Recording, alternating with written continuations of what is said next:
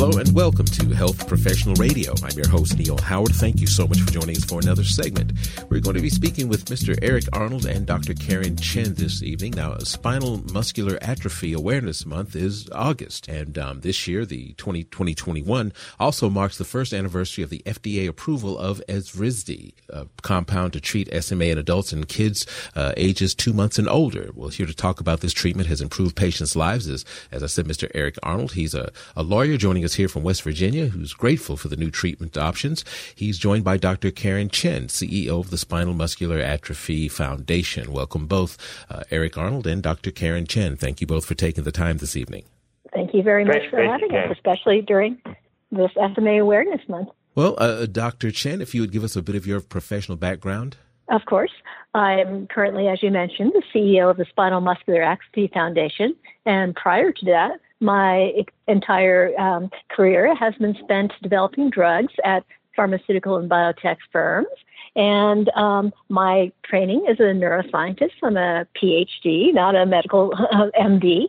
And I joined the foundation uh, in 2007. Um, as I mentioned, my background is in drug development.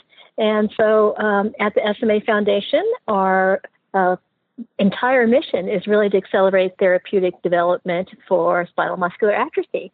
So I'm I'm very pleased to be part of the organization and to bring my neuroscience and drug development background uh, to the foundation. Oh, um, I guess um, 14 years ago. And Eric, a, a, bit of your professional background. Of course, I mentioned that you're uh, joining us here as an attorney uh, in West Virginia. Uh, yes, sir. Uh, don't judge me as a lawyer, but uh, is my profession, and it is something that I chose to do because, partly because of spinal muscular atrophy. I am a type 2 uh, individual. I was diagnosed at 18 months, and I have been involved in learning as far as my self care and participating in research initiatives with Cure SMA and SMA research. Um, through a family golf tournament that we believe is the longest running uh, event for spinal muscular atrophy in the country. Mm-hmm. We'll be having our 24th year, uh, the 26th this October, and um, also I am also on Evrysdi, known as Risdiplam, and have been on that since December 2020 after it was FDA approved, as you said, on this anniversary month.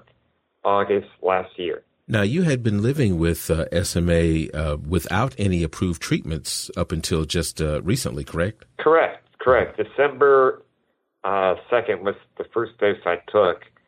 Um, and part of that is, you know, as a individual who's 35 now, living with SMA, I'll be 35 in a month, is I had a double spinal Harrington fusion, which is a two titanium rod 18 screw insertion along the spinal column to treat scoliosis, and while other treatments such as Spinraza, which has gotten positive results, uh, I was not a candidate due to the nature of my surgery and needing a port. Well, um, Evrysdi was a possibility for me because it was a oral um, once a day treatment mm-hmm taken through a syringe with fluid.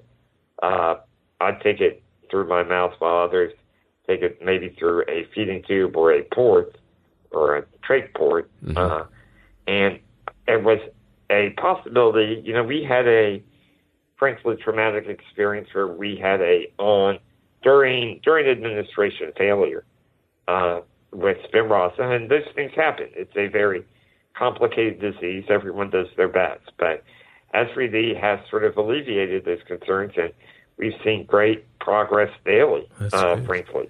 That's good to hear. The drug and it, and I know there's many other things coming down the line, but part of that is because of Cure SMA and SMA Research Foundation and all the people associated with it. Dr. Chen, give us a little insight into this condition. Um, what causes it, and who's mostly affected?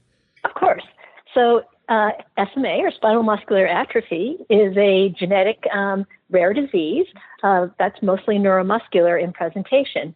And so um, because it's a genetic disease, it um, it affects uh, uh, children. Um, it's very early onset, so many of the patients, especially the most severe patients, the type 1 patients, um, are diagnosed very early on. And 50% of the type 1 babies, unfortunately, die by the age of 2. There's a type 2 and type 3, which are milder forms of the disease. And uh, these uh, children and adults um, are able to perform um, certain uh, functions, such as being able to sit, which type 1 babies can't, um, but may not uh, achieve the ability to stand or to walk. Mm-hmm. So even though SMA is caused by a deletion of the SMN1 gene, which is present in every cell of the body, the um, primary manifestation of this disease is motor um, in nature. So uh, patients suffer from motor deficits.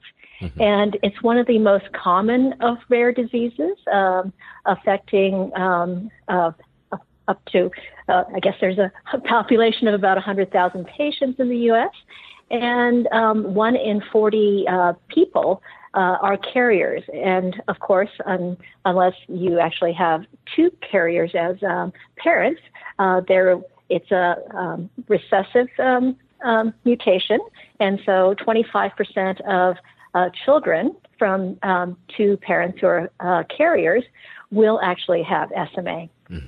So, um, as I mentioned, um, presentation can um, occur very early on in infancy, or the rare type 4 patients, which are the most mild, may not actually show any symptoms until adulthood.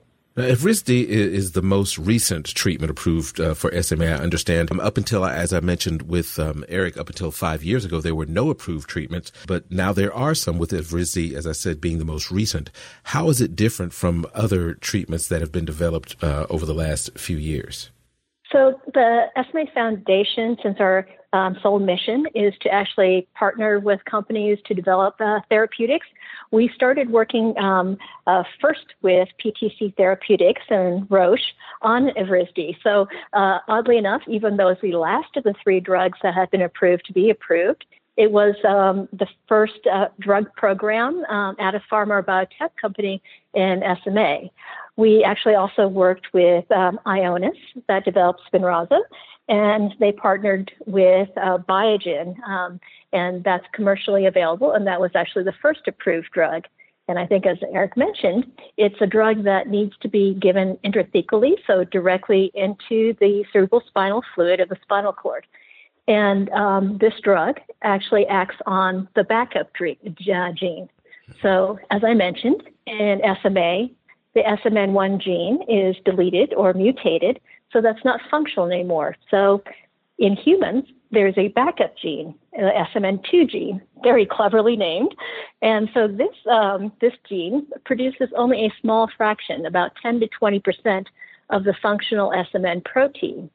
And there are varying numbers of copies of this SMN2 gene in humans. So um, it can be anywhere from one copy, two copies, up to five or six copies. And so Spinraza, the first um, approved drug, actually does work on SMN2, this backup gene, uh, allowing more functional protein to be made by this gene. The second approved drug, uh, developed by Avexis in partnership with Novartis, is a gene uh, replacement therapy. And so in this case, the missing gene, SMN1, is actually replaced. This drug also needs to be given directly into the spinal cord, and it's a, as a gene therapy, a one and done treatment. And so uh, patients uh, just actually have to undergo the procedure once. The third drug, as Eric mentioned, was approved last August, and that's Evrysdi. Um, uh, originally, the program was between the SMA Foundation and PTC, and we brought on Roche as the third partner to really help accelerate the development of this drug. And this drug also works on the SMN2 backup gene, and it also allows a, a greater percentage of functional protein to be made by this gene. And it's unique in that it doesn't need to be given um, into the spinal cord, but it can be given orally, which not only is more convenient for the patient, mm-hmm. but it also allows this drug to access all the tissues in the body. So, as I mentioned in the description of SMA, um, SMN, the gene, SMN1, is actually present in all cells. And so this protein is needed by all cells in the body. And so it's, um, in our mind, better to actually have a drug that can access all tissues and organs in the body rather than just, just being confined to the central nervous uh, system.